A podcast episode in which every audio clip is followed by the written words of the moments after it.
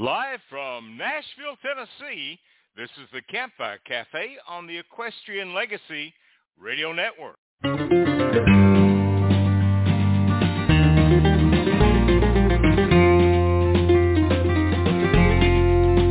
wind blows cold, it's raining down in my soul. All alone, stranded on perdition road. Cause I didn't take the call. Waiting for the windfall. Waiting for the windfall. Faith and hope will rise again. Waiting for the windfall. Good Lord Sam's gonna guide again. When that good day comes around, I'll be waiting for the wind and my Savior down.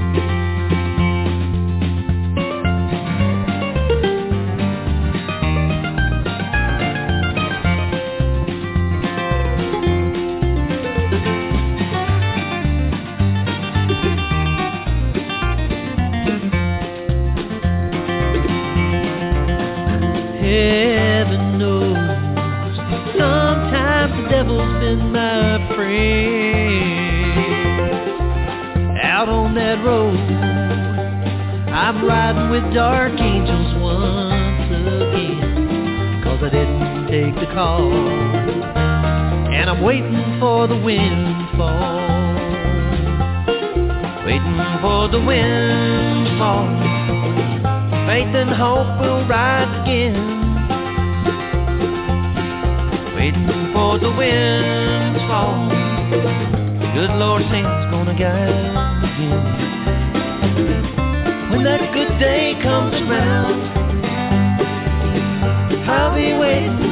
Wind send my Savior down.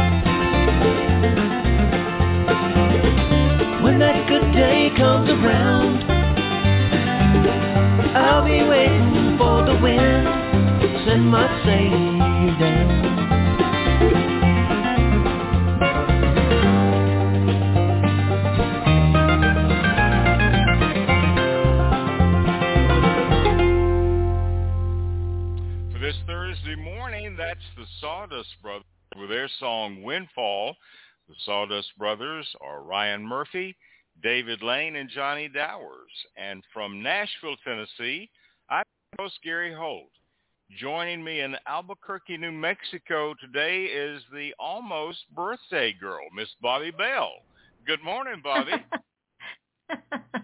Good morning, Gary. Yes, um, yes, the birthday is imminent. I think I'm. This is my last day of the age that I am right now. well, I think we're all at the last day of the age we are right now. So we'll we'll never be any younger than we are, you know. But, uh, anyway, got a birthday coming up tomorrow, so happy birthday early to you. thank you, thank you. It's a You're- big one. Yeah, well, they're all big. They're all well, this this is this is a this is a this is a big one. I even got a special I got a special card from the Social Security uh administration, you know, welcoming me uh on my birthday. So don't give away too much now, you know. But no, a uh, little teaser. Yeah. anyway, anyway, hey, we have a really as as uh who was it? Ed Sullivan used to say, really big show, really big show today. and one of our favorite guests is joining us today, and we're going to go back 23 years and play some of her music all the way up to today. But who is our guest? Our guest this morning is Joni Harms, and I think I've known her almost all of those 23 years. All right. Almost. All right. So we're going to be having a great time visiting with Joni and playing some fantastic music uh, that she has created over the years. And in the second hour of the show, this is going to be kind of a special show. We've got two young ladies that are going to be joining us, along with Lisa Dierson, who is the founder of the Equus Film Festival. But Lisa, Lisanne and Hannah are going to be embarking on a journey across the United States traveling 5,000 miles.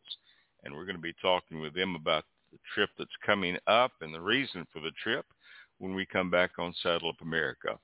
But right now, let's listen to a song that Joni Harms has done. It's one called Louisiana Hot Sauce. And when we come back, we'll be talking with Joni on the Campfire Cafe.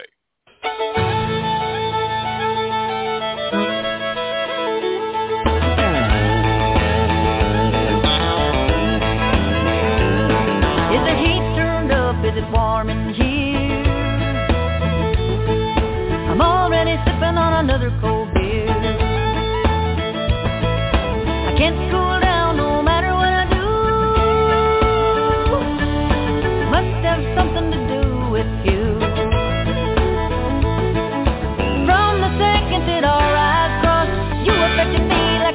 a Louisiana hot sauce. Tiny beads of sweat on my brow feels like a fever from the inside out. Tell me how the thought of one little kiss to start this burning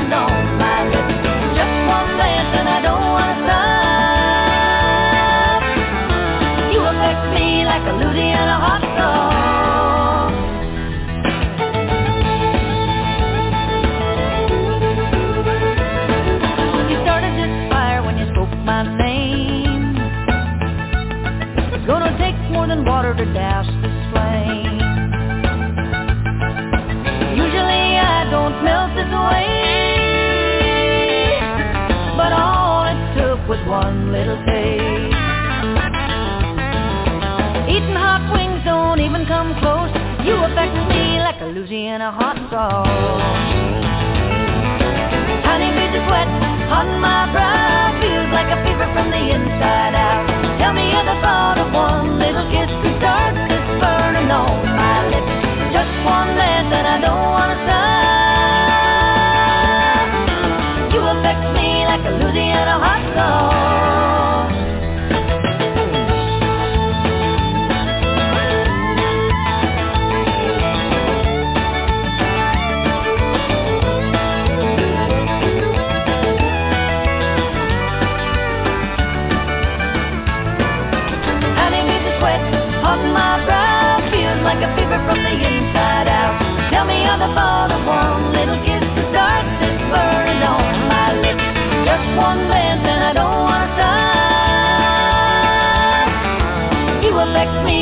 me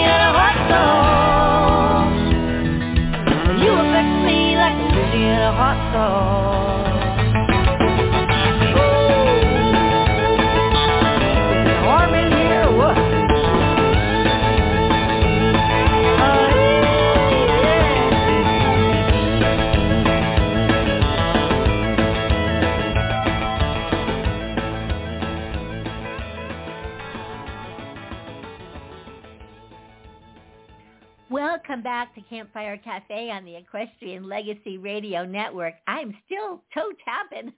Such a great song. We just heard Louisiana Hot Sauce performed by today's guest, Joni Harms. Joni Harms writes and sings about the Western way of life, a life she has personally experienced.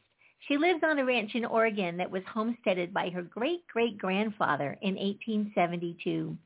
Joni has the songwriter's gift spinning stories with her words and clear, captivating voice, she grabs a hold of the listener and doesn't let go. Throughout her successful music career, she has recorded 14 albums and won numerous awards from the International Western Music Association and the Academy of Western Artists. Please welcome to Campfire Cafe returning guest and always a delight to chat with, award-winning singer, songwriter, performer, entertainer, and an International Western Music Association Hall of Fame inductee, Joni Harms. Welcome, Joni. Wow, Bobbi, what an introduction. Hi, my goodness, and happy birthday to you a day early. Oh, thank you. well, Thank we're you. So delighted nice to to have you with guys. Yeah. Yeah. Go ahead, Gary. Oh no, I was just going to say it's always good to have Joni with us. And uh, when you were talking, Bobbi, earlier about the fact that you probably had known her for those 23 years, I thought, well, that would have made both of you girls about 16. So pretty pretty Yeah. cool. Spot on, Gary. There we go. yeah. There we go. Oh gosh, it's good. It's good to have you with us. So Thank you. you have traveled internationally a lot, and of course all over the United States performing. Uh, what has this COVID done to your international traveling? It's made me appreciate it more than I ever have in my life. I mean, the the travel that I've been able to do, places I've been able to go, people I've been able to meet, and you know, uh, we're getting back into it pretty good. I haven't really missed a lot this last summer, this in the past few months. Last year, of course, was a different story, but Right. um, you know, it it sure feels good. I was uh, in Prescott, Arizona Prescott, I guess as they say, uh, just a week and a half ago for the cowboy gathering there, and people were just so happy to be out and enjoying, you know, the Western music again. I came home and did uh, the Clackamas County Fair, my hometown fair right here in Canby, Oregon, and uh, so, you know, definitely back in full force and getting ready to go to Idaho, uh, into California into New Mexico, Texas, and Oklahoma this fall. So Wow. a pretty full schedule, and um, just just excited to be back at it. Well, that's great. Uh, is the is the uh, uh, international performances are they back on, or is you know are some of the borders still closed? I know We're Canada you can't go into. We're hoping for 2022 on those. If not, 2023. In fact, one of them, Mhm. um, Ireland, Germany, and as in Switzerland, I believe, are already looking at uh, waiting till 2023, and they were supposed to be last year. So, Oh, you know, wow. I think to keep things on the safe side, they, they're not canceling, but they're putting them out there a ways away, and and that's fine. You know, I mean, I'm anxious to. That's better than saying, well, we're just going to forget having it at all. We're going to still keep hoping and trying that we can they're just worried about you know having the attendance that they would like to have and almost need to have to put on big festivals like that. Yeah, Right. yeah. Right. Yeah. Well, it's it's been an interesting year, and uh, still interesting as far as uh, some of the international travel is concerned. You know, so we hope Right. things will get opened back up. I think I saw the other day that Canada is letting Americans in, but America's not letting Canadians in, Canadians in yet. So Okay. hopefully Well, that will I don't change. know. Every day Yeah. is Joni- a new adventure. It is. I, It can I can I jump can I just jump in here for just a second? I saw that you just did a concert early August with our friend Dan McCorison, and it sounds like he has started an, a concert series. Yeah, it was Uh, great. It was at yeah. this little place called the Copper Penny. Yeah, In Sundays with City. Dan.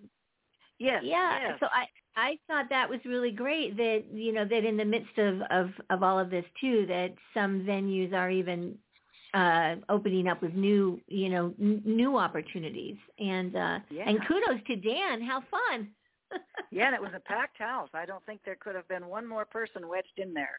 It was, uh, you know, Oh. he's he's been doing this I think four or five times prior to me coming in, and um, he's just been building and building this this bunch of people that come out on Sundays to hear who he's got with him and hear him play. And of course, he is a wonderful entertainer on his own and great songwriter, and guitar player, and just an all around really nice person. So so it was uh, fun. I used him on a couple of the um, private shows, and then a place called uh, the Gaslight Music Hall right there in Tucson, Oro Valley in Tucson. I used him um, on that show with me, and so then he returned the favor and asked me to be part of his show. So it was very fun.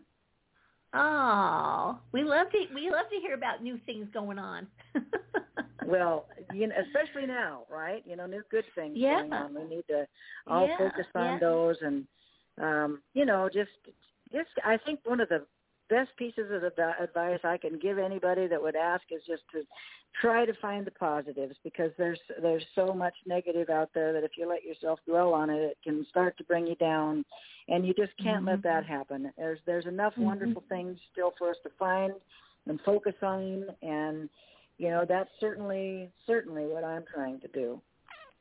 It's the attitude that you need to have. That's the attitude you need to have.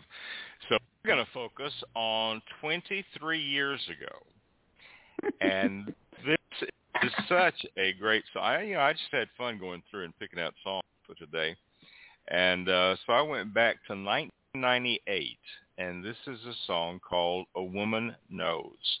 What can you tell us Mm-hmm. about that? Well, a woman knows is is uh, one that goes back to yeah, was not that on my Warner Warner Western album, and uh, it's it's a song that I wrote with Dan Tyler, same one I wrote I Need a Wife with, and several other songs that were um, actually top 20 singles on the country radio Billboard charts back in the day. But a woman knows has a great message in it. I think it's really just kind of letting you guys know that you really can't slip much by us. We uh, we pick up on on every little thing, and so you might as well just you know be up front right from the get go because we're going to catch There it you go. anyway. There you go. Well, from 23 years ago, this is a fantastic song, and it's one called "A Woman Knows." These things a woman knows.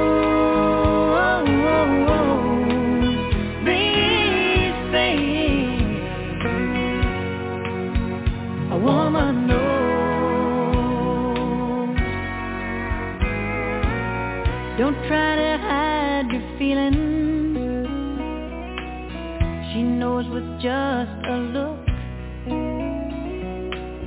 She's got the intuition to read you like a book.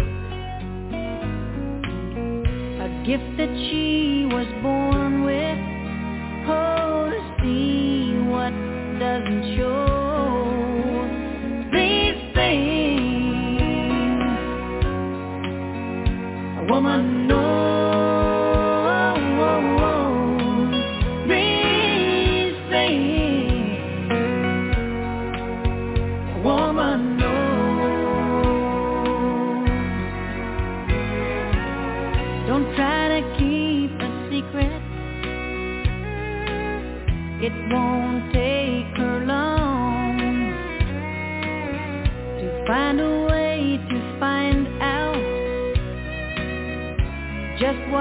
going on.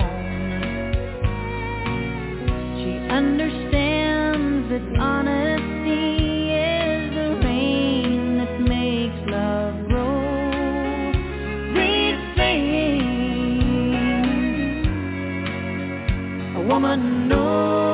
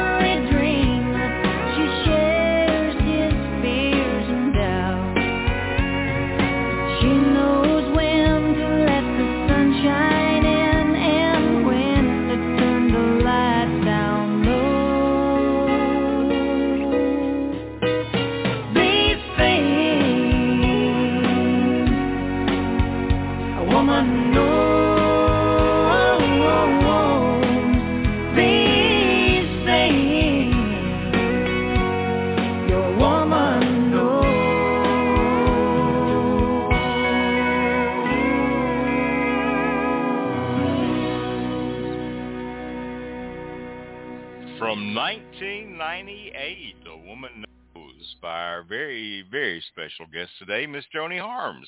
That's a great song.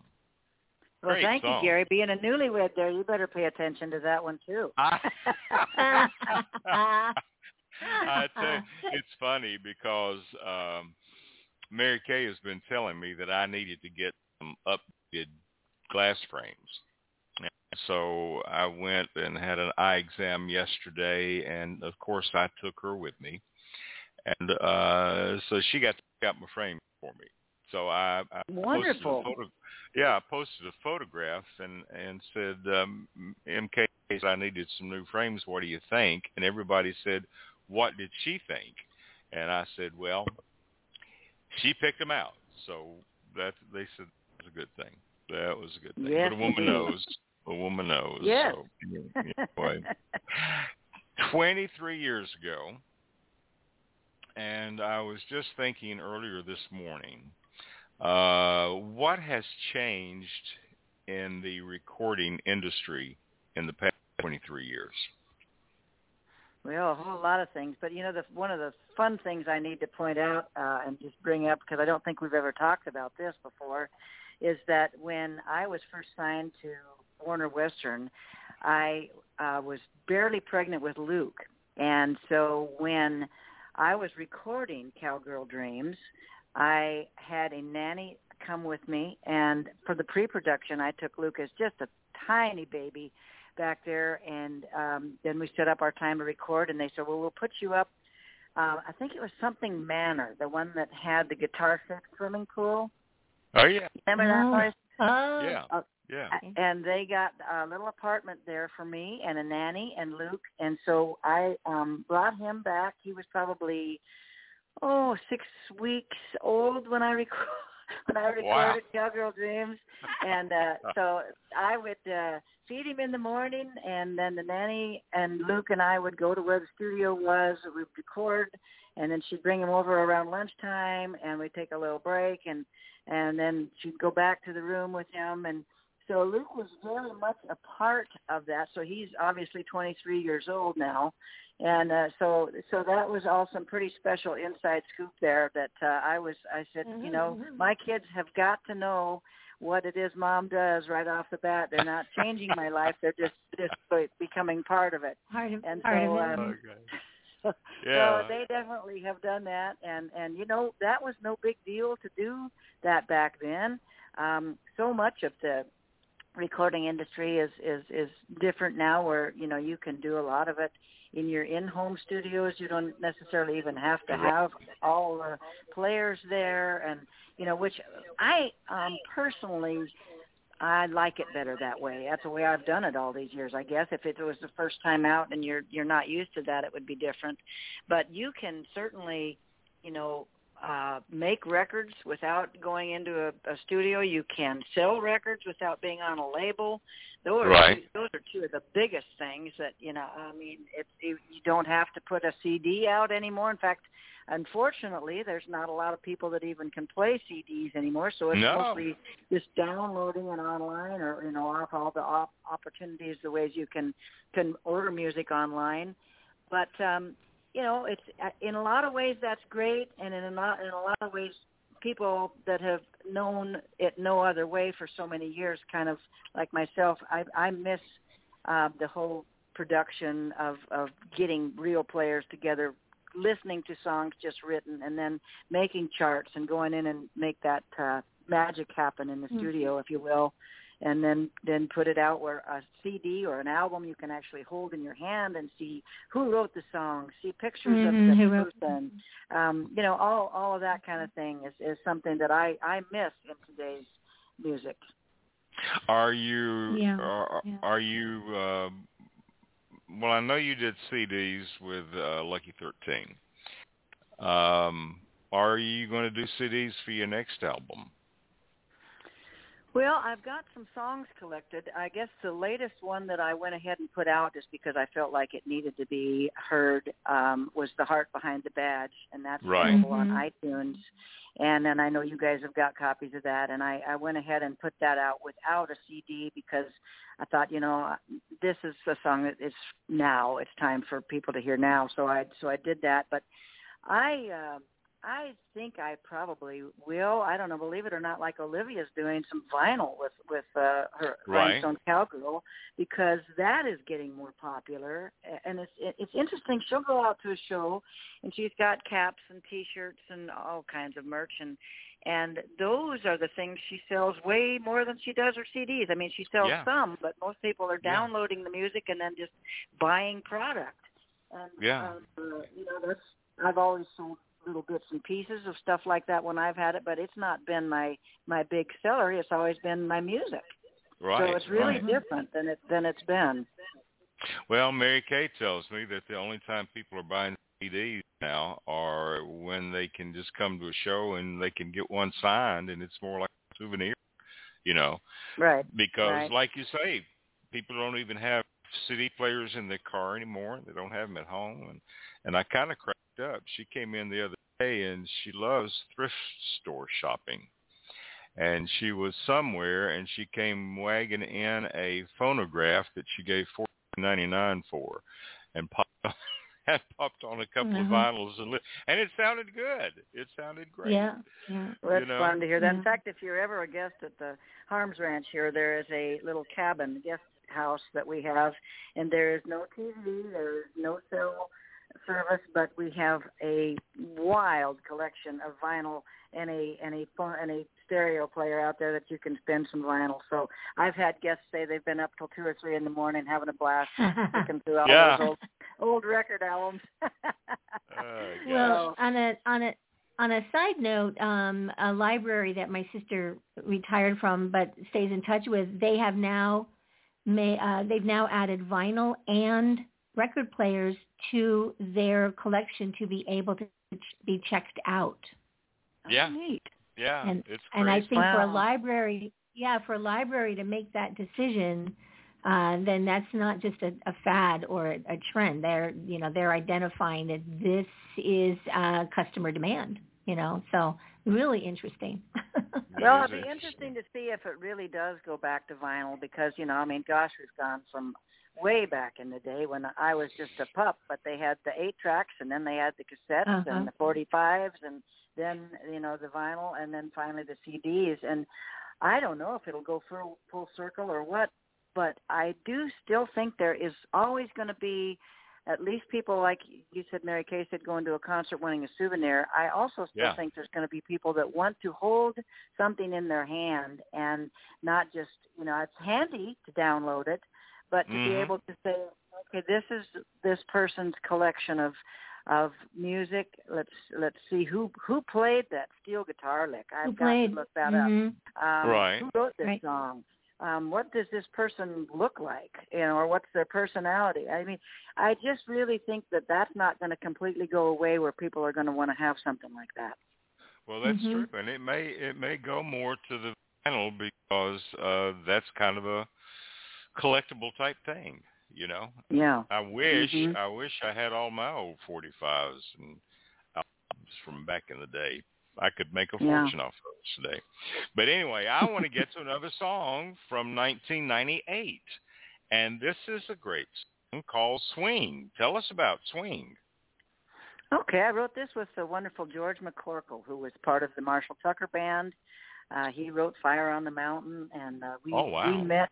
Uh, we were both writers for Anne Murray's publishing company, Balmur, and uh, so we met there, and uh, we were just talking, and, and you know, kind of. I said, ah, you know, I I love swing music, and he said, me too. Let's write something like that. And so it's just it's kind of a fun little little song and and very danceable. We have had a lot of people say they love to dance to that one.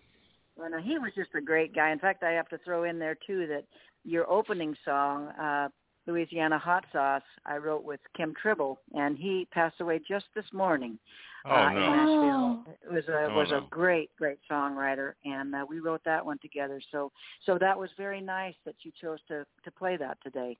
Uh, it Well, just- I got a I'm- lump in my throat when I heard it. Wow, we've lost some great ones recently. Yeah, But uh, that's right. on a positive note, here's a fun song. This is called Swing, and we'll be back and talk more with Joni and Bobby in just a moment on today's Campfire Cafe.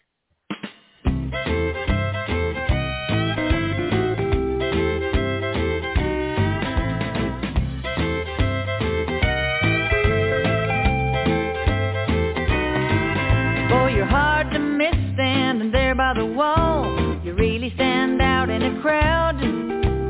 Patting your foot while the band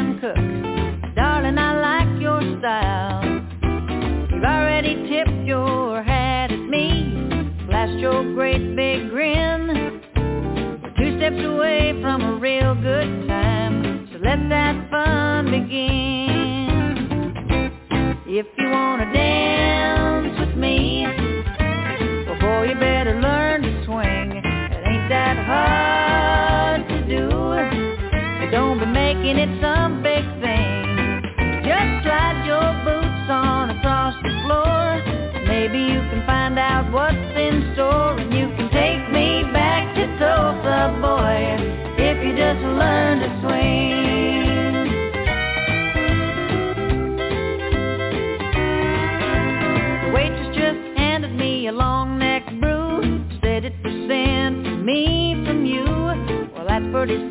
but it won't do the trick. Can't you come up with something new?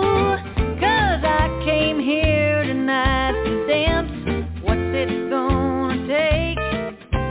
Baby, made all kinds of moves except the one you need to make. But if you wanna dance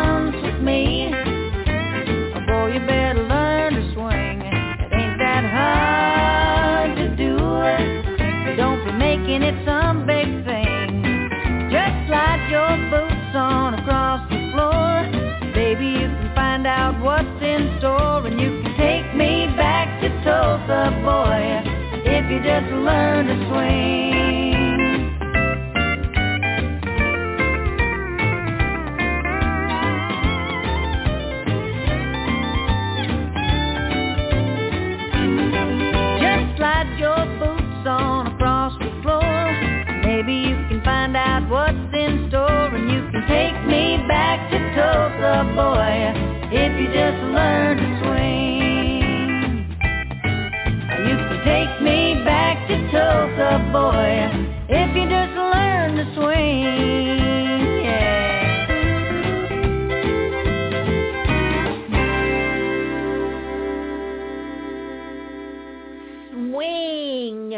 Slide your boots across the floor. Joni Harms from the album Cowgirl Dreams. Joni, uh, we were talking a minute ago about you know CDs versus MP3s and such, and one of the things, of course, that's so fabulous about CDs is the opportunity for liner notes. Yes. yeah, and who played what and who wrote what, and I, for one, appreciate them. But I was rereading the liner notes on Cowgirl Dreams, and I learned a couple of things that if I knew if I knew this about you, I had totally forgotten. You were a rodeo queen at one time. Yes. Yeah. yes, Would you just seven, tell us a- seven, seven different years, Bobbi. seven years? Yeah. Tell us a little bit about that experience because I think it also opened some doors for you. Oh, absolutely. Yeah, I uh well both both rodeo queening and the FFA were two huge Mhm. helpers with me getting my start in music and you know the FFA with going back to nationals and and you know being amongst all these other FFA musicians um I played a song called I want to be a uh, I'm a country girl and in front of 5,000 FFA kids and got a standing ovation and said this is what I've got to do and then um, you know was doing some rodeo queen things. Um, Princess first of the Molalla Buckaroo, then Queen, then Queen of Canby Rodeo, then uh, Miss Rodeo Oregon, then Miss Northwest Rodeo, and then believe it or not, I went back and competed for Miss Rodeo America at in Las Vegas Uh-huh. at the finals, and um, wonderful, wonderful things came from all of that. Number one, big confidence builder, where you know because it's it's kind of like a rodeo queen is is similar to a regular beauty pageant, but they have you have to be able to ride a horse. It's all Western, of course, but you are in front of people speaking. Um, you're kind of the representative of rodeo, if you will. So you go to luncheons and you go to different places and meet and greet and tell people about the rodeo and when it is and where it is. And um, so I would make appearances um, singing as well. Most of the rodeos I would sing the national anthem at least at, and then um, a lot of the other uh, events that they'd have at the rodeos I would sing at, and some of the luncheons. And so um, b- before too long, I had my band, and and um, we would go and play for the dances and some of the different things as well. And I met a lot of folks in the rodeo world that, believe it or not, I still um, am invited to come and perform at one of their rodeos or events to this day. So Mhm. long-lasting Mhm. relationships came from that. Mhm. Mhm. Now I know Gary's going to jump ahead to um 2014. Uh Gary, do you want to do you want to do you want to tell her what we're going to play and maybe she'll set it up for us. All right, we're going to go to Only Thing Bluer Than His Eyes, which is a great song. Got to tell us about that one? Okay. Um, now, did you are you getting that off of the live album or off of the the uh, old Hometown Girl album? Hometown Because it's on. Yeah. See, that was uh, a, an album even even before the Warner Western. I was uh, I was signed by Mr. Jimmy Bowen to what they called Universal Records then, and then it finally was released on Capitol Records because of some of the craziness that the Nashville business does, where they you know dissolve in a, a label and then put you on a different one or whatever. But love that song, and it was a top 20 single for me, and we got to do my very first video with that song. Went out to a little farm in Franklin and did a video for that. I got to sing it on Nashville Now.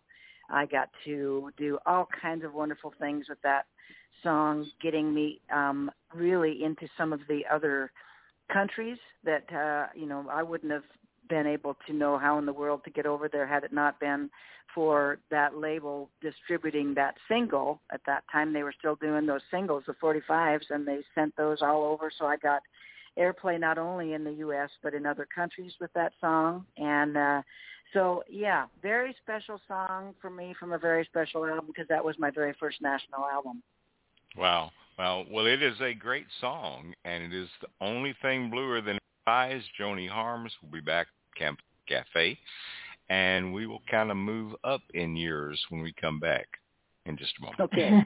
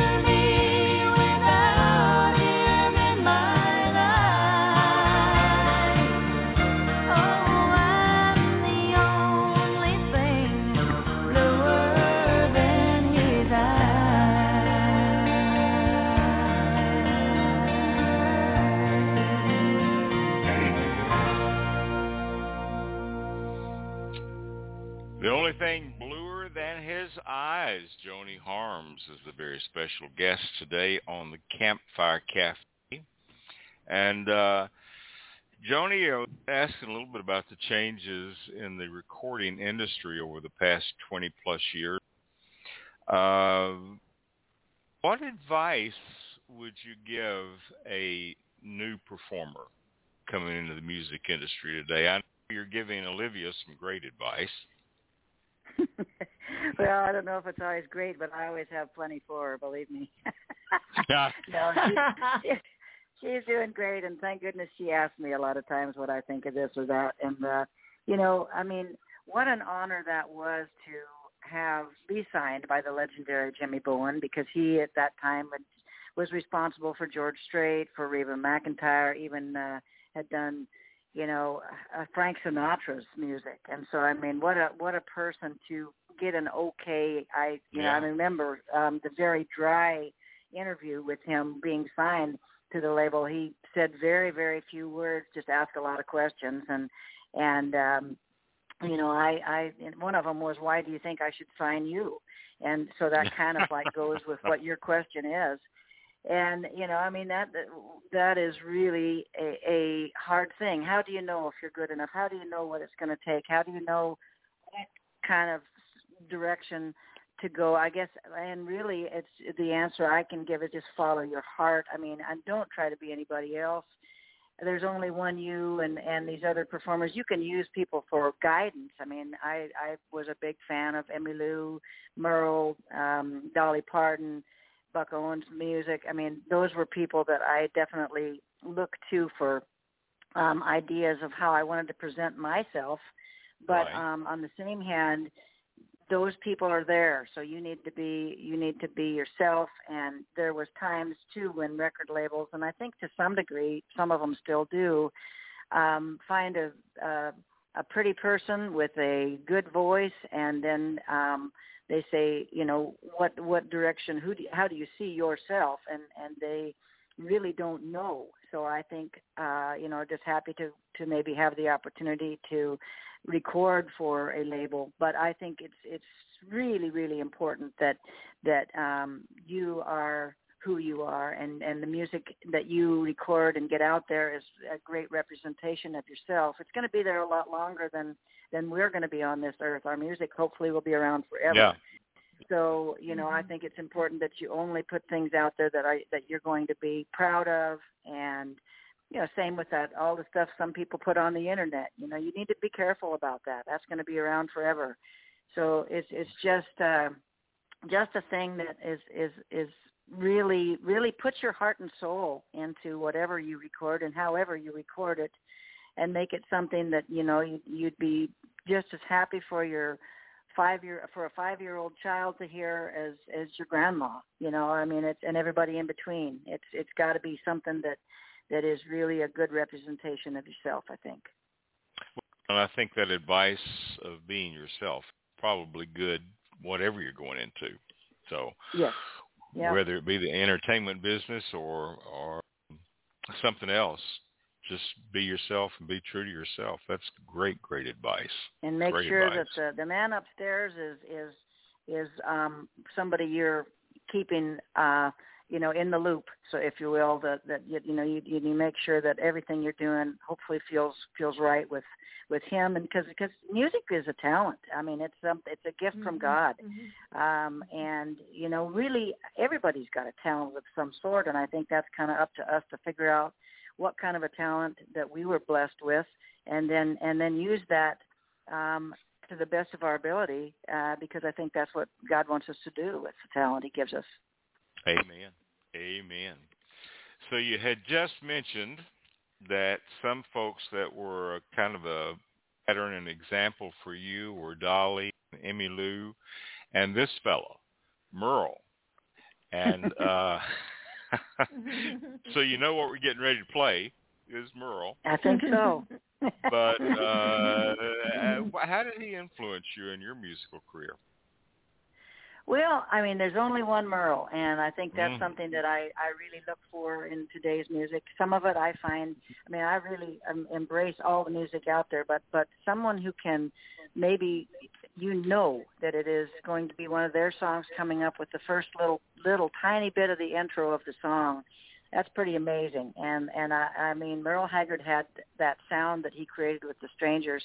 Um, that you the first couple of licks you knew it was a Merle song, and then he had that velvet voice, and you know a lot of the songs were, um, you know, not maybe something I would have written, but, right. but he had a, a real style all of his own again, and that that is something I think as an artist you really strive to make yourself unique and not not be somebody else, so that you, your voice, your song style, or your songwriting style um, can be recognized right off the bat and set you apart from some of the other people, and and and so that makes you a, a artist rather than just a singer. Um, and Mm-hmm. I think that's really a big part. I met Merle in Lake Shasta. Um, he was playing there when I was passing through, and I got to sing with him and harmonize with him on some of his songs. And Oh wow. and uh, yeah, very very influential person. And, I mean, it it was uh, really uh, one of the memories that I treasure. But uh, certainly um, made a difference in a lot of people's lives. His music, I believe. So that's that's that's something that you know we can always only hope and dream about doing something like that, making a difference in people's lives. Well, I mentioned this before, but when he passed away, I don't think I ever remember an artist that received more accolades and more tributes than Merle. And, uh, so that was, a whole lot. We lost Absolutely. of people. And they know this, like I say in the song, you know, you you, you your music will never die because cause country legends never will, and that that's what I was also Mhm. saying a little earlier. You know, mu- your music is going to be around a lot longer than than than yourself here on Earth. So I mean, he's a perfect example of that, isn't he? He is. He is.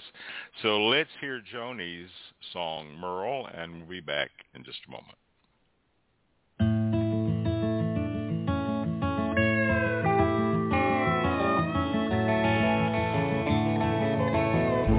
Born in 1937, he grew up in an old boxcar. Who'd think a lonesome fugitive would make it very far?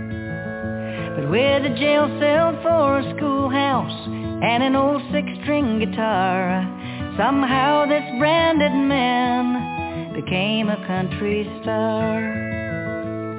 He was a Okie from Muskogee, and he sang his songs with pride. We all stood right beside him, walking on the fighting side. Although he never knew it, he broke ground and led the way for so many of us in the music industry today. No one could write a song the way that you could, Merle.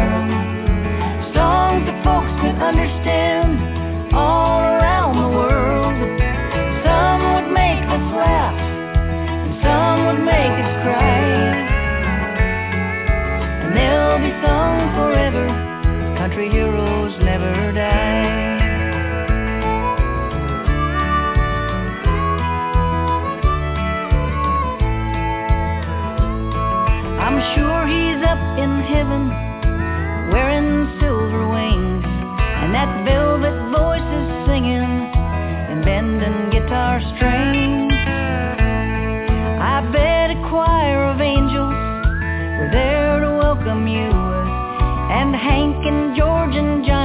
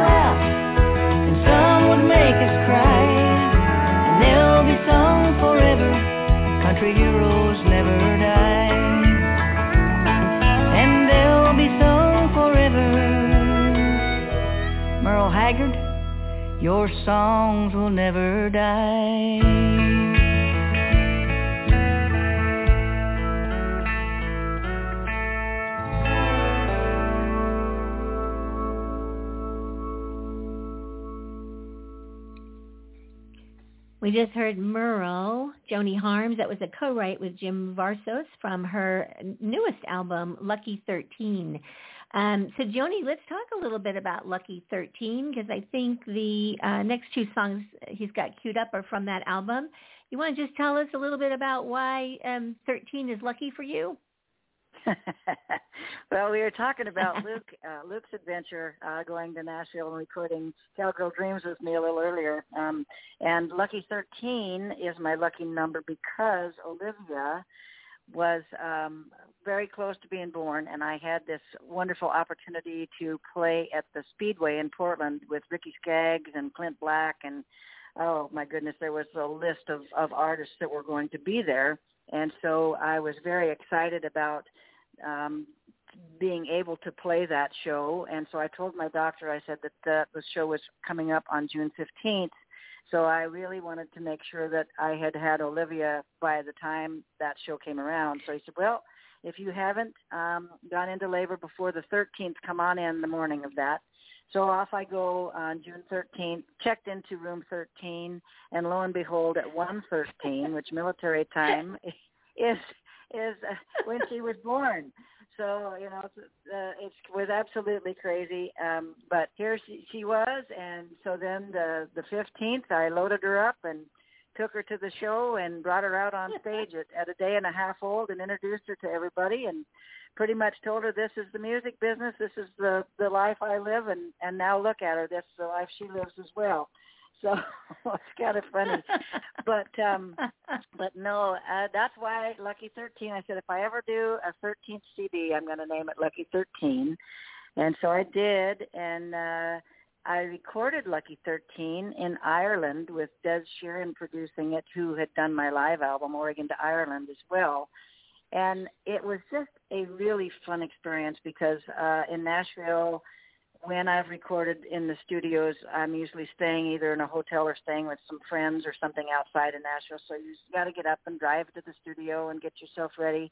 Well, in Ireland, um, the studio was just below the loft apartment that I stayed in and so I felt almost like I was back out there on the farm. I woke up to the roosters crowing and the cows bawling, and and uh, then all I had to do is is throw on my sweats or whatever I felt like. I'd usually get dressed and showered and ready, but I could have just gone down in that. And just below me was was the recording studio, so we recorded as long as we wanted to, took breaks when we wanted to.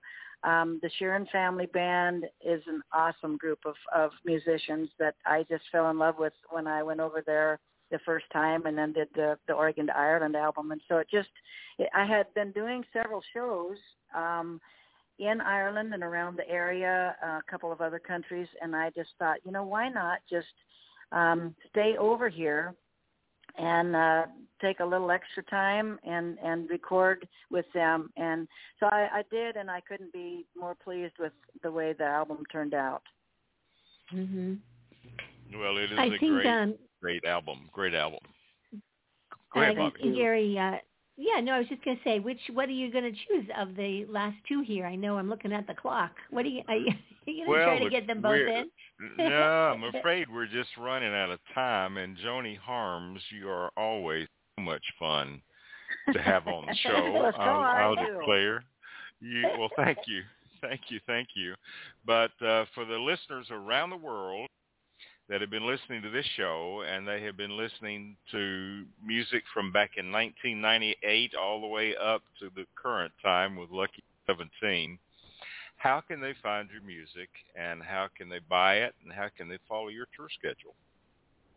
Well, um, the tour schedule probably the best still to go to the website uh, joniharms.com, but um, pretty much all the other social media um, and, and and music outlets, um, from iTunes to you know Spotify, uh, all those all those outlets have have my music now, so it's not too hard to find. Um, and boy, do I appreciate it. You know, I, I'm, I you choose to to listen um, to music is is great. And and you know talking about the CDs I still certainly have all 14 available. Um but on the same end if you choose to go through other outlets to get it that's just fine. And and again a huge huge thank you to Gary and Bobbi for supporting and playing music and and interviewing people and still doing all this. Such a great thing that you guys do this. And and I know all of us I, I'm speaking for myself and and all of us other independent artists these days it's it's a great outlet for us and and and we thank you from the bottom of our hearts. Well you are so welcome and we mm-hmm. love having you on the mm-hmm. show. And when you're in Nashville we're going to get together this time. We have okay, missed good. we, we have been doing a real good job of missing each other but we're going to get connected this time. So anyway look forward to having you come back, Joni. All right, we're going to close yeah, out you. this uh, this segment of the show with "Sweet Summer Hay." It is from the album Lucky 13, and we'll be back in just a moment.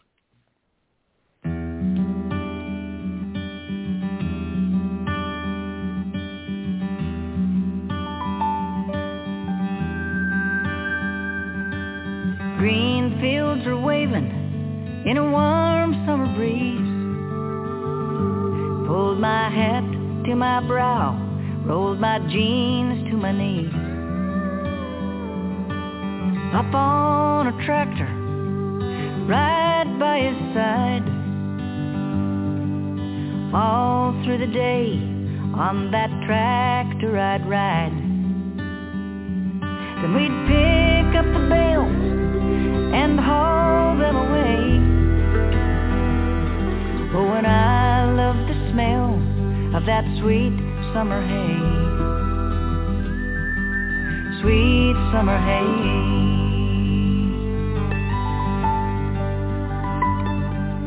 We had a barn with rafters so high. At a dance in the barn, you first caught my eye. Watching folks sway to the fiddle so sweet. When you asked me to dance, my heart skipped a beat. Then you took my hand and we slipped away. Shared our first kiss in that sweet summer hay. Sweet summer hay.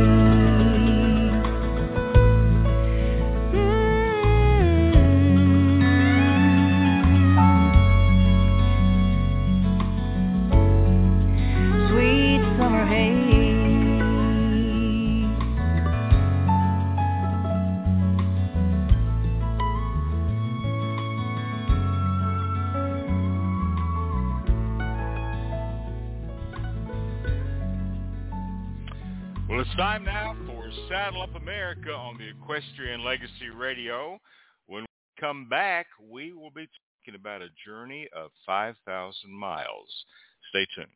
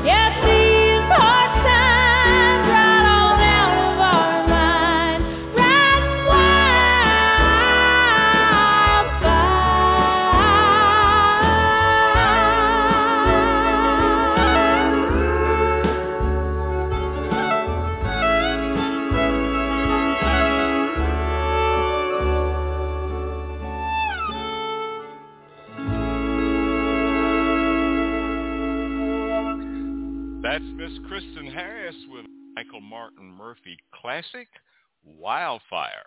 Welcome back to Saddle Up America for this Thursday, and we have a group of ladies that we are going to be talking with about an exciting ride called the Mustang Discovery Ride. So right now, I'd like to welcome Lisa Deers, who is the founder of the Equus Film and Arts Fest, Hannah Catalino and Lisanne Fear to the show. Hey, ladies. Hey, Hi, thank Gary. so How much. are you? oh gosh. Well, it's it's so good to have you joining us today, and um, I guess I'd kind of like to start with uh, with uh, Lisanne and uh, Hannah, and tell us a little bit. Uh, uh, Lisanne, why don't you tell us how you and Hannah met? Yeah, so back in 2014, I entered into an extreme Mustang makeover in Nampa, and Hannah entered in the same competition. And luckily, there was a Facebook group where all of us trainers were kind of keeping track of everyone's progress, and it was so cool to see Hannah's updates because she was doing everything at Liberty. And I just had no background in that, so I made it a point when I went to the show to meet her. And I'm so grateful and thankful that I did because yeah, seven years later, here we are about to embark on a 5,000 mile journey together. Oh, oh, oh, so cool. And so, Lisanne, you're from Wyoming. Hannah, wh- where are you from? So I live in Montana. Okay. Originally raised in Texas though, but Montana's my home. All right. All right. And uh, and if I'm not mistaken, haven't you been participating in the makeovers a little bit longer than Lisanne has? I have. Um, I've actually been involved in the Mustang makeovers um, since I was a youth. I ac- actually started at 17 with two yearlings, and it's next year will be 10 years that I've been involved in Mustangs. And um, yeah, I mean, this whole journey and getting involved with the Mustangs has just been so life changing.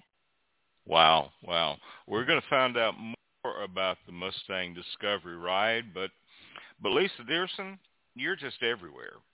And how did you meet these? how did you meet these two ladies? Well, Gary, and first of all, happy almost birthday, Bobbi, because it was a year ago we were on the show talking about the festival, and it was Bobbi's birthday that day. Oh wow! But uh, wow. yeah, I know. I don't. Well, you know our dear, wonderful friend Trudy Midas. Right. Trudy met me out in um, Montana at the Art of the Cowgirl Festival, which is an amazing event. And she's like, Lisa, you just have to meet these girls because they need your help. And I met the girls in Montana in June, and here I am, and here is Equus, and we're working on getting a documentary and a docu series going as these girls get ready to take off, and we're going to have them zooming into classrooms around the world because a lot of the Equus filmmakers, as you know, are placed strategically around the globe. So Right. we already have them getting ready to go into Mongolia and India and Chattanooga, Tennessee with Sue Ann Wells, who is our other wonderful dear friend on this project. Right. So yes, and and you know me, I can't say no. oh gosh. Well, so so you're going to be filming this this uh and it will be a documentary about the uh Mustang Discovery ride. But um Hannah, how did you girls decide to do the ride from across the country? Most people ride from one border to the other, you know, north to south or south to north. But girls decide to ride across the country from one coast to the other. Uh, yeah. So originally, Lisanne and I were thinking um, kind of a typical border-to-border ride, either Canada to Mexico or vice versa. Um, but as I started like logistically looking at everything, I realized that I wouldn't be able to do that kind of ride um, following like um, the Pacific Crest Trail or um, the Continental Divide Trail um, because I have um, something, a genetic disorder called sickle cell trait. And so with the sickle cell trait, um, it just means that at high altitudes or extreme conditions, um, my blood cells change shape and can't function properly. Um, and so looking at the map, I was like, oh my gosh, like, like I totally understand, Lisanne, if you find someone else that you can do this with. And I was really sad because I'm like, oh man, here's the end of my journey already. Um, but Lisanne was so amazing. She was like, "Oh, it's okay. We'll just find another trail."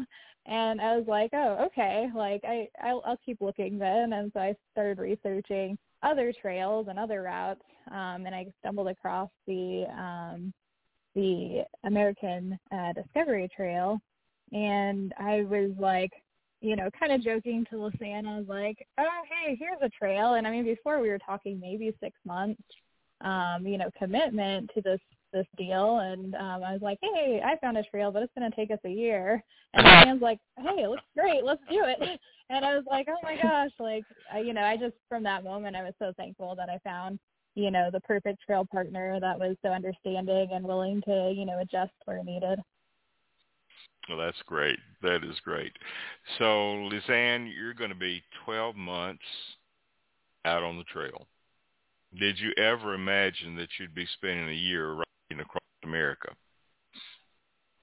No, I mean, I grew up ranching as a kid, and so there was a lot of just daily work, being on your horse every day and that kind of thing. And I spent a year in Nebraska on a feedlot working on my horse every day, and it's always just been this dream of mine to build a life where I'm literally like with my horses every single day. I just didn't know that that was going to be riding on a trail across America and inspiring adoptions for Mustangs. So uh, gosh. crazy where the world takes you. It is amazing where the world will take you. So tell us about inspiring people to uh, to adopt Mustangs because it's uh, your your I don't know whether it's your logo. You're saying it's five thousand miles, five thousand Mustangs. So what is your goal from this? Yeah, our biggest goal is to inspire and most importantly educate on the adoption of 5,000 Mustangs from holding. Uh, we have partnered with the Mustang Heritage Foundation and they have this fantastic program called the TIP program where Mhm. trainers are paid incentives to train and tame horses. So that way people who maybe don't have all of the tools in their toolbox to train something straight out of the wild are able to get those horses more accessible to them. So tell us a little bit about what the TIP program is about, because uh, as Lisanne said, you are kind of prepping the horses. So tell us what the TIP program involves. Uh, Yeah, so the tip this one over to program is yeah. uh, the tip program um, is a program that I've also been involved in um, quite a bit, um, and kind of the goal of the program is to adopt the horses out into um, you know get them kind of in a bridge uh, or bridge their training um, so that they can go into you know um, a home that and it totally depends on the horse um, if they're ready for you know just the average person or they still a lot of them at that point still need someone with some horse experience. But the requirements are that the horses can pick up their feet uh, the tip trainers have to teach them to trailer load and halter and catch. Um, but there's a lot of trainers depending on the trainer that may do more. And um, you know a lot of them are in it for the horse and really care about you know the long term success of these horses. Okay, so once those horses are there, then people are el- eligible to uh, to purchase the horse from the tip trainer, and uh, and you know a lot of folks are involved in that across the country. So that is a great program and a great way for people uh, who may not be real horse folks to kind of get started. And the requirements are a little bit different, aren't they, for a person to take one from the wild and to to take a tip trained horse. Yes. Um, so it's amazing the tip program. I mean, it offers horses still at the $125 adoption fee, uh, same price as someone would pay for a wild horse. Um, but you know, this horse has more training, and the um, program, you know, it's government funded um, through the Mustang Heritage Foundation's funding. Um, and they they're the ones who pays the trainers. So I mean, it's a win-win uh, for everyone involved. And um, but yeah, the facilities for us tip trainers are um, a lot different. Um, I mean, if you came and saw my property, I have eight foot fencing. Um, it's no joke. You know, these are wild horses. I'm in the mountains. I want to make sure nothing gets out of here. Um, and you know, I mean, everything is built so that horses can be um, shuffled in, you know, into the the round pen and unloaded straight from the trailer. And you know, they're in eight foot fencing until they transition into five foot fencing. And I mean, it's a process. Yeah. So the, the uh, if I understand correctly, the um, Mustang Discovery Ride will start September the 28th. So what have you girls been doing to get yourselves and your horses in condition to ride 5,000 miles? Yeah, the other day I was able to go um ride with two gals that are riding the Continental Divide Trail right now and they ended up coming and staying at Hannah's house and Hannah was even kind enough to loan them one of her personal horses as a pack horse to them. Um, but we ended up training with them for a day and I rode 27 miles with them one day along the highway. And That's a lot of miles. just crazy. Yeah, it's it's crazy to put that amount of miles in the saddle, but it really didn't take that long. I mean, I've done a lot of pack trips up in the mountains where we've had some long 20 uh 8 or 30 mile days, but going along the road and uh adapting to Bernice Ende Lady Longrider, some of her in there as far as like walking a little bit here, like getting off your horse and walking for an hour or so and then getting on your horse and trotting for an hour and then like taking breaks and when you take those breaks completely unsaddling them and letting all of your gear and equipment dry and Mhm. then repacking everything and continuing on down the trail and you're doing that multiple times a day but you're able to keep your horses in good shape and you in good shape and give them breaks and give yourself breaks so uh it it's quite the experience and just the wealth of knowledge from like all these other people who have gone on crazy trips i mean hannah and i've been reading so many books of different people who have done long rides to pick up advice here and there Right, right, right. Well, you you've got an extreme long ride. You know, long riders ride fifteen hundred miles. Yours is about three three times that plus. So you've got Yeah. quite a long ride. So Lisa, uh, you guys will be filming and putting together, helping put together the documentary. Who is involved in this as far as sponsors? You mentioned uh, Sue Wells just a minute ago, and and uh, mentioned Mustang Heritage Foundation. Who else is involved in this from a financial standpoint? Well, well, what I, I'm actually signed on with them to executive direct them um, for the project, and Wow. Julianne Neal is going to come in with JA Media working on the film end of it. Okay. So um, we've got a really good good crew coming in on that part, and we're partnering with Equus. We now have Equus TV down in um, the Ocala and and Wellington area, which is expanding across the country. They're on um, they're free for everyone. I'll put a link up for you. okay. Um, channel, Equestrian TV channel, and they're going to have one of their gals that will be going out and starting the ride with them. Jacqueline met the girls when we were out in uh, Montana, and Jacqueline has been diligently working because she is not a horse person. She's been diligently working on getting herself ready to do the first four or five days of 20 mile rides with the girls so she can work on filming and everything. She's a Right. great sport. I'm just amazed at how she stepped up to the plate and like is sending me videos and she's now riding without hands at a canter and I, I mean Oh, she wow. has just yeah, I'm like so proud of her. Um and then you know because this trail that the girls are going on, it's what people don't know is that this is the first east-west trail that will ever be dedicated. It's actually going through Congress right now to be dedicated as a national trail.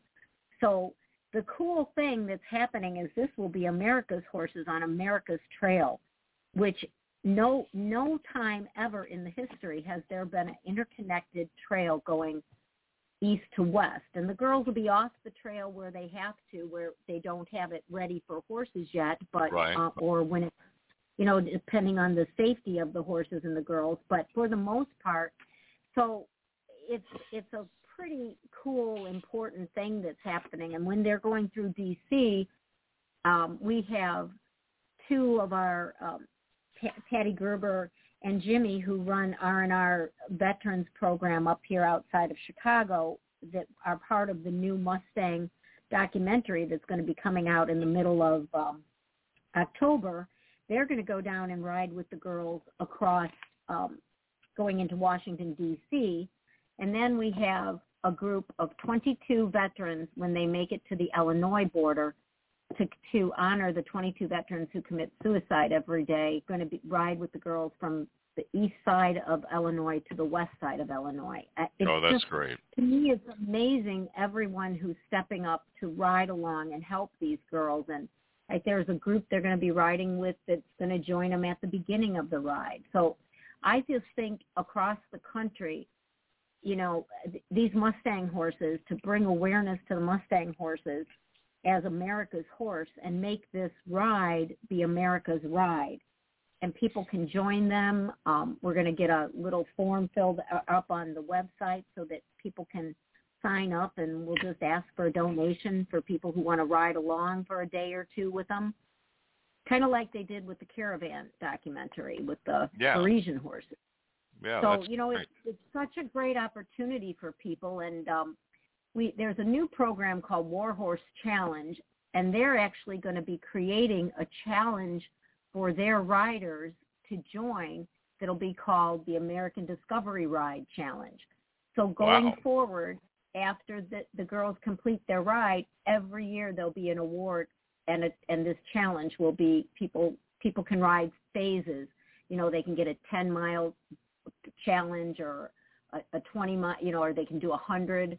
They can do whatever that fits into their their life. Wow. But wow. um, it's just very cool. I mean, everybody's coming on Well, that that is an exciting thing, and I'm sure you're going to have a lot of people along the way that will want to be joining you to ride for whatever distance they that they can and help support you in this effort. But uh, I want to take a real quick break. This is uh, one called "Hope the Horses Run." I hope horses don't do too much running because they've got to make it from one end of the country to the other. But uh, this is by Dave Munsick. We'll be back in just a minute. This is Saddle Up America.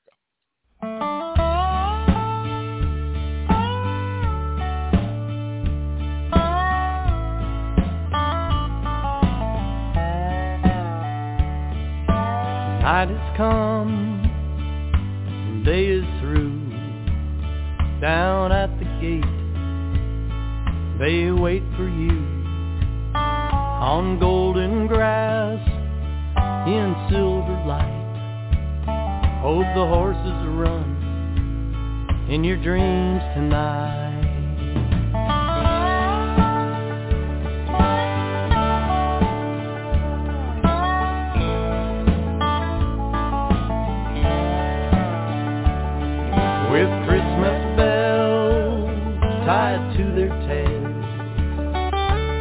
Jingling up the evening trail on magic wings across the sky. Hope the horses are run in your dreams tonight. Buckskins and Roanies, Ruyos and Grays on hooves that fall just like gentle rain. Jump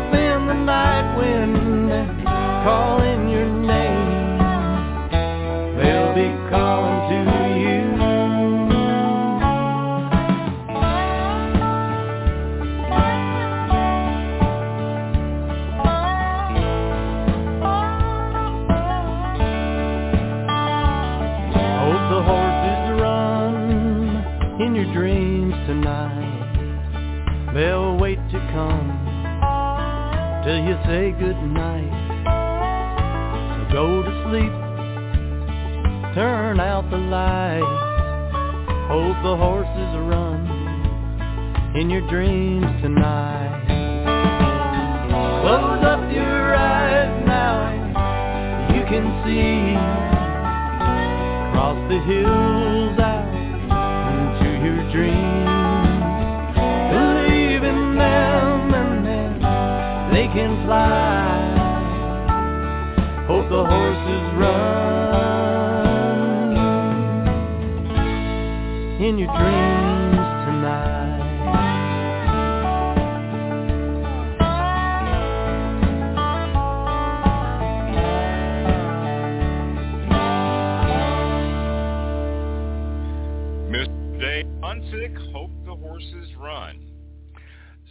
We're talking a little bit about the ride across the country, and this is the Mustang Discovery Ride.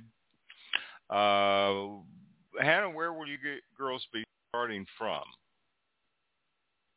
So we'll be starting in Delaware and kind of going through um, several states, uh, Maryland, West Virginia, Illinois, Indiana, um, and all the way out to California. And uh, Lisanne, where will you be ending up? In California. Uh, so the trail originally goes through San Francisco and and there, but we are not able to ride our horses across the Golden Gate Bridge, sadly. So we're going to detour up north and ride through wine country, which I'm pretty excited about. I would be excited about that too. That'll be a lot of fun. So we're we're talking about you girls getting in condition and and doing some rides right now. Um, what kind of Mustangs will you be riding? This could be a long journey. So how many Mustangs and do you have any any other critters that might be going along this journey? So which one of you Yeah. would like to tell me about that? Lisanne, is that you? Yeah, I'll start kind of with my total. Hannah and I added it up the other day, and we have like 13 different uh, critters in play for this. Um, I personally am actually going to ride uh, horse out of the Prism program that I first met at the Darwin Ranch five years ago. Uh, he'll be my main riding horse, but our videographer horse right now is actually the horse that I first had for the Extreme Mustang Makeover back in 2014. So Wow. he's been my pride and joy. And if you guys look at any of our social media, he's the one that I'm standing on top of doing a tree pose in front of a cool mountain. so he's he's a pretty cool part of our trip. And then uh, we actually are bringing someone who inspired the whole trip and brought Hannah and I together on actually doing this trip across the country, and that's our mule stang, Abilene. She's a wild-born mule in Twin Peaks, California herd management area.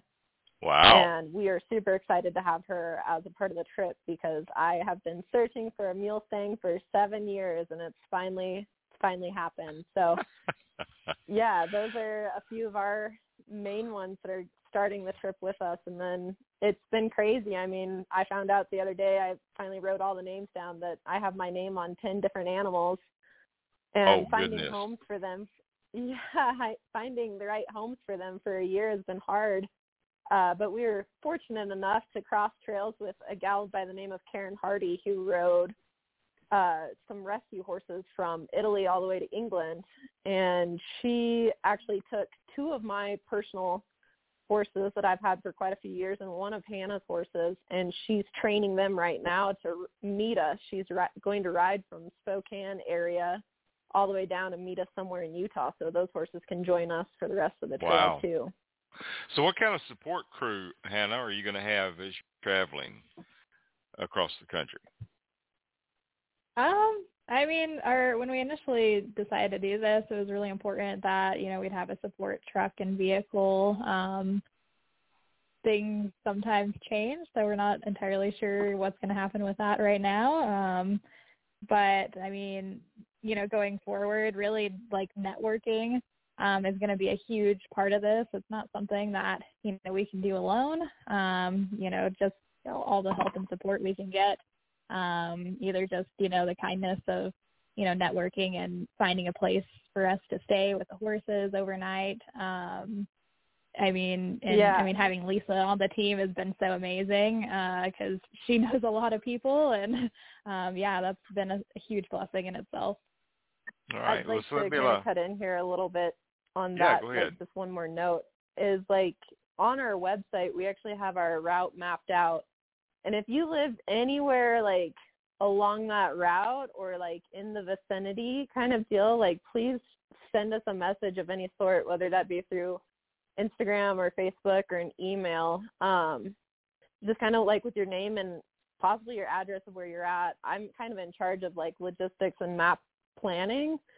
So I'm building a map where I have dropped pinpoints of people who have said like we can stay with them or they have facilities or they have a family member who lives near there and uh that would that would be a huge help. Just shoot us a message if you possibly live somewhere along the route or know of someone who might. all right. Well, that the would be that are would be. also going to Go ahead. they're also going to be planning on doing clinics and and um oh, I, of course I'm, it's not clinics. That's not the word they want me to use but they're going to be training sessions um at some of the barns and facilities along the way. So you know we we're the plan is it's not an everyday riding. They'll be doing one in Maryland on the and and people will be able to sign up for that. It'll be the last weekend of um October the 22nd through the 24th and that'll be on the west side of Maryland and we'll have information up on the website and people can always reach out to you know send me an email or call me. Uh, you know I'll be the phone that'll probably be live through most of the journey because we don't know yet where you know where they're going to be. But the Maryland part is pretty much so um we know where they're going to be and what they're going to be doing all the way through Maryland because um Maryland is actually a a big uh, sponsor and the supporter that's come on board this uh, Maryland Horse Industry Board with Ross Peddicord and they're going to be at the Maryland's October is horse month in Maryland. So the girls will be riding into Maryland and doing a big kickoff event October 2nd and then riding into the DC area on the 12th and then doing their clinic and they'll be hopefully we'll be doing a movie premiere on the 14th and then they're going up to New Jersey to see uh, be part of the Mustang makeover in um what's the name of the town in New Jersey? Lisanne? Ooh. Oh. well, there's a Mustang makeover remember. in New Jersey uh, the 15th and 16th of October that the girls will be there at to talk about their their trip. Okay. So there, All right. you know, Maryland is going to be a lot of fun stuff going on in Maryland. A lot of things where people can come and meet and and and ride along and help the girls and do whatever. Well, uh, one day I was out feeding my horses, and I looked down my long driveway, and coming up the driveway was a cowboy riding an Appaloosa and leading another one. And he was riding from Michigan to Santa Fe, New Mexico via Florida. And so people are pretty giving. I put him and his horses up for the night and even grilled out for him that evening. So I'm sure that you'll find plenty of places to stay and plenty of people that are willing to to help.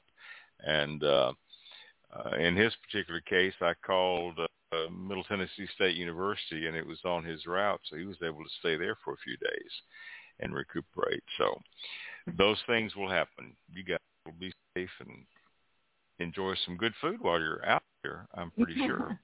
So that'll be that'll be yeah, nice. Logan Logan Township, New Jersey is where the Extreme Mustang Makeover will be held, October 14th through the 16th. Okay, all right. And I would imagine, uh, Lisa, that as they are progressing, people will be able to find out where they are exactly, so Yep. they they could maybe get ahead of them and greet them and and support them, and um, We're so gonna that would try be a to have- thing. weekly, kind of a weekly um, Zoom thing that will be up on um, YouTube talking about where the girls are at so that, you know, every week we've got kind of that weekly update. And of course, they're Instagram girls, so there'll be a lot of Instagram posting and pictures going up as much as possible because, again, like we, we were saying, it's, we want everybody to feel like this ride is theirs and these horses are for everyone. That's right. Well, they are America's horse, America's and horse. uh, Yep. and there are there are so many of these Mustangs that need homes. I think over fifty thousand in holding facilities, another eighty or ninety out on the range, and uh, and they need they need homes, and Mhm. uh, the the the ranges, the plains just can't support all these animals as we start going into winter. It's going to get real rough for them, and uh, if you've been keeping up with the news, you know that there are a lot of fires that are going on and taking place right Yep. now too. So they need homes, and um, they make great great companions as well. Uh, what am I missing? What are we not talking about that we need to talk about? Yeah, I well, I mean, on top of touch on- um, Go oh, for it, sorry. Hannah. Hannah's Hannah, our quiet one. All right, Hannah, are we missing anything?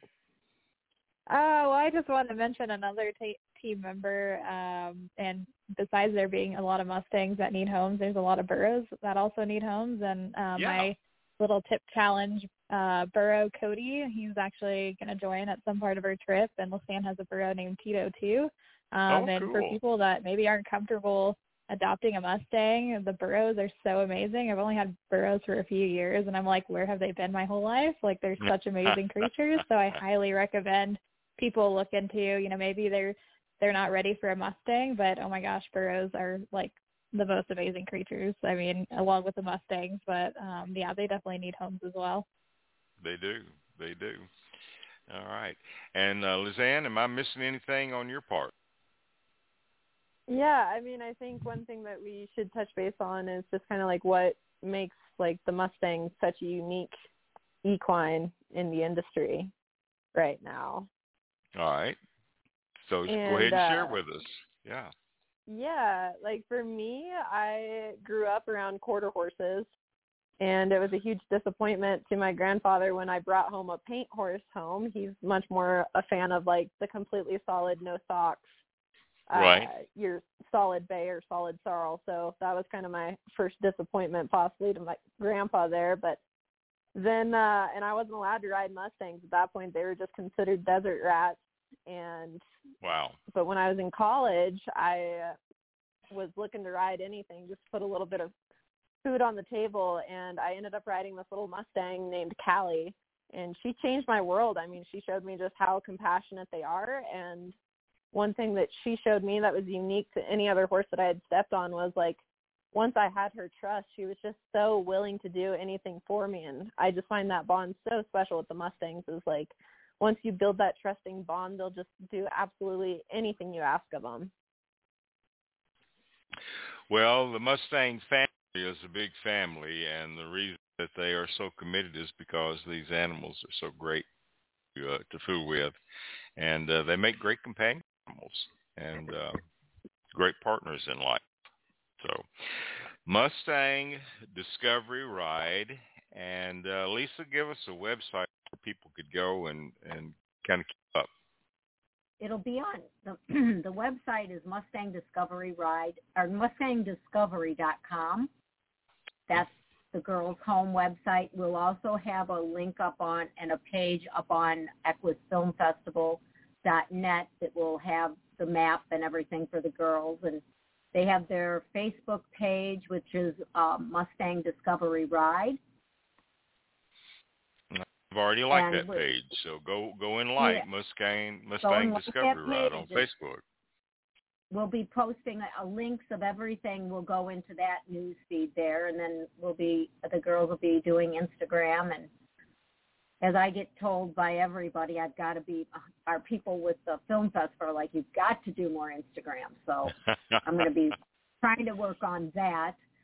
Um so we'll be you know we'll be working on all of it and people can reach out and they um you know again if people want to ride or whatever they can email the girls they can email me um and all those are, um, links are on the web or the facebook page and the website pick up the phone call me direct i'll i can get you to the girl. so All right. And yeah, we're thing, also looking for Go ahead. Oh, I was going to add that we're also looking for donations too to help us out and get across the country, and you can donate directly on our website as well. All right. So I'm sure people will want to be doing that. And um, one thing that I'm going to ask is, as you girls get into this thing for a few months, to come back on the show and kind of update us as to what's happening and and where you are. Would you do that? We'd love to. Oh yeah, really. that would be awesome. All right. Well, anytime be great. you want to talk All I'll right. tell them where it's going to be All right. And Lisa, I, I uh, last year, uh, the film festival did not take place because of COVID, and I think Right. I saw that you plan on having it this year, both online and in person. So, have you got a lo- you have a location for us this time? Yeah, your computer um, and your TV screen. We've decided because of everything happening with the variant and it being, um, we're going to be making a big move next year um, to Ocala, Florida for the next five years. We're going to Okay. be going into an agreement down in Ocala um, that Florida and our, most of our international people aren't able, even our Canadian people can't travel here yet. So there's no Right. telling what's going to be going on in November. So we're going to do kind of a virtual awards um, slash live. So um, Julianne and Diana and our crew from Equus TV will be in Chicago, where we started the film festival, which will be nine years ago this year.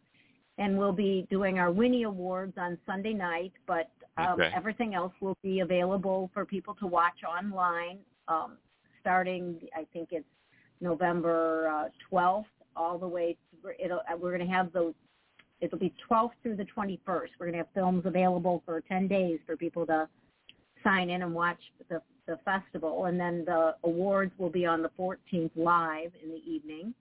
And more information will be up on the Equus Film Festival Facebook page as we get it. So, you know, uh, right. it's just, you just never know with this COVID stuff now. So it's kind of better to err on the side of caution, I think, with planning for international people to come in. Well, I understand that. I understand that. So we look forward to the day when COVID is not such a problem, and we can come back and attend the Equus Film Festival again. So we look forward to that time thing- coming. With our Equus family, because we have so many amazing filmmakers, they're going to be stepping in and doing some of the filming. We have like even Rupa's coming in from India to film these the the ride for the girls. So Oh, we'll have great. these, different filmmakers from all over the world coming in to film different parts of the journey with the girls. So it's That just will be very exciting. That would be great. That would be exciting. Well, Lisanne and Hannah and of course Lisa, it's been great to have you on the show. We look forward to following your journey and this grand adventure with the Mustang Discovery ride. And uh, uh, I hope that we can get those 5,000 Mustangs adopted. That would be that would be icing on the cake. That would be great. So thank you so much for being with us. Thank, Thank you you so very much for having for us. having us. And you Well- too, Bobbi. I mean, it was just a nice show. So again, Gary, for everything you do and helping us get this message out there. Well, you are very, very welcome. So we're going to say goodbye right now to these ladies. We're going to listen to a song by Mr. Dave Stamey called Where Have the Horses Gone? And we'll be back in just a moment on Saddle Up America.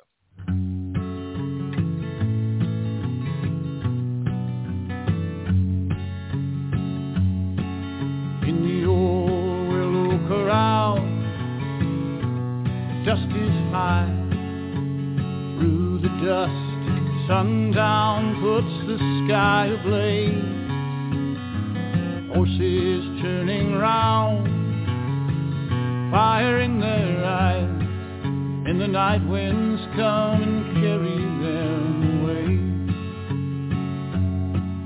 In a fitful sleep he sees the horses run along the breaks that climb above the river.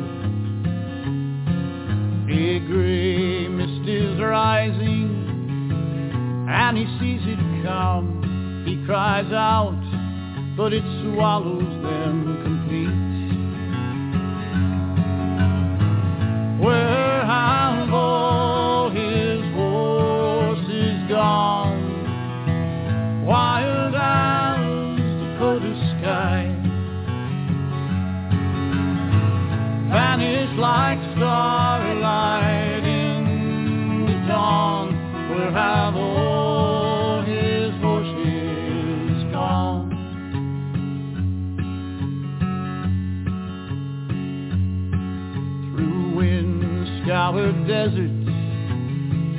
Across yellow rocks he drive them toward the trap in the canyon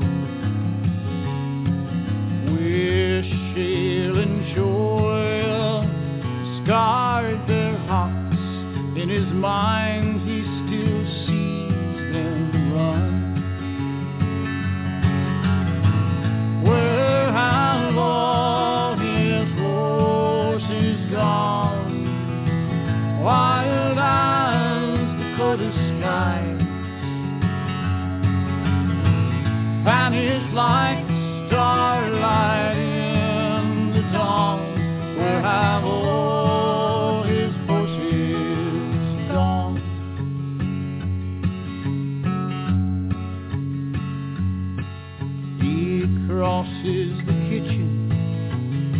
on old slippered feet. A lamp burns dim in the hall. While sirens wail down some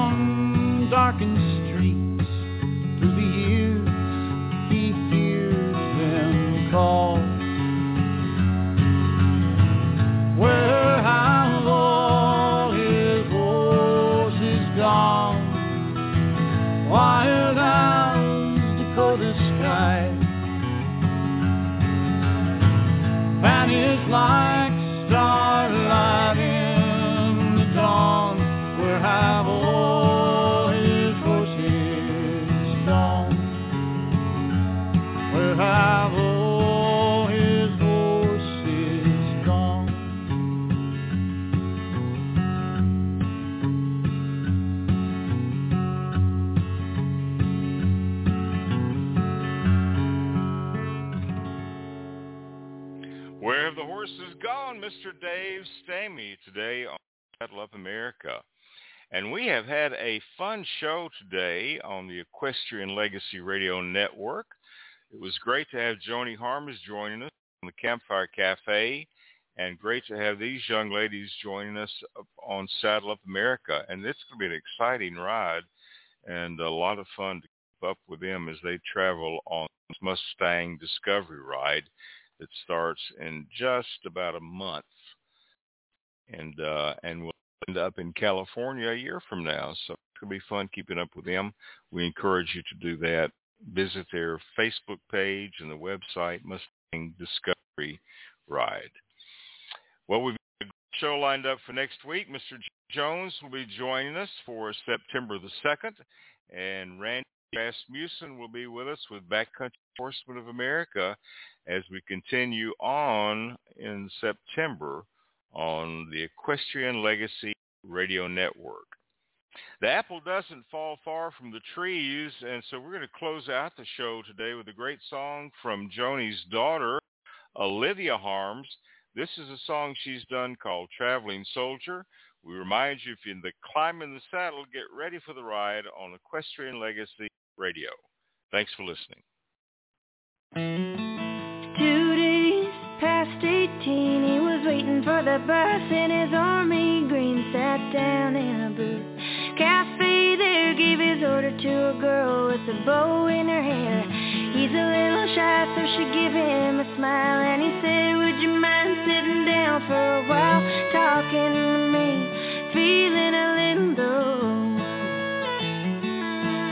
said, I'm off in and out, and I know where we can go.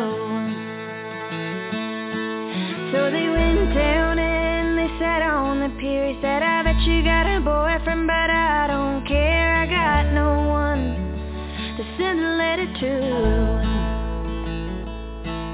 Would you mind if I send one back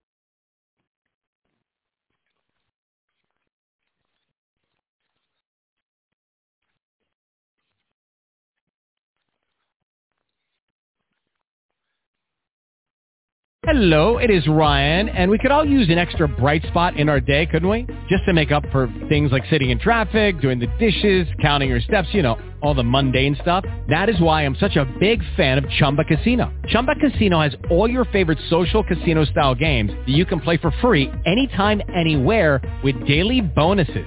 That should brighten your day a little. Actually, a lot. So sign up now at ChumbaCasino.com. That's ChumbaCasino.com. No purchase necessary. VGW. Void were prohibited by law. See terms and conditions. 18 plus.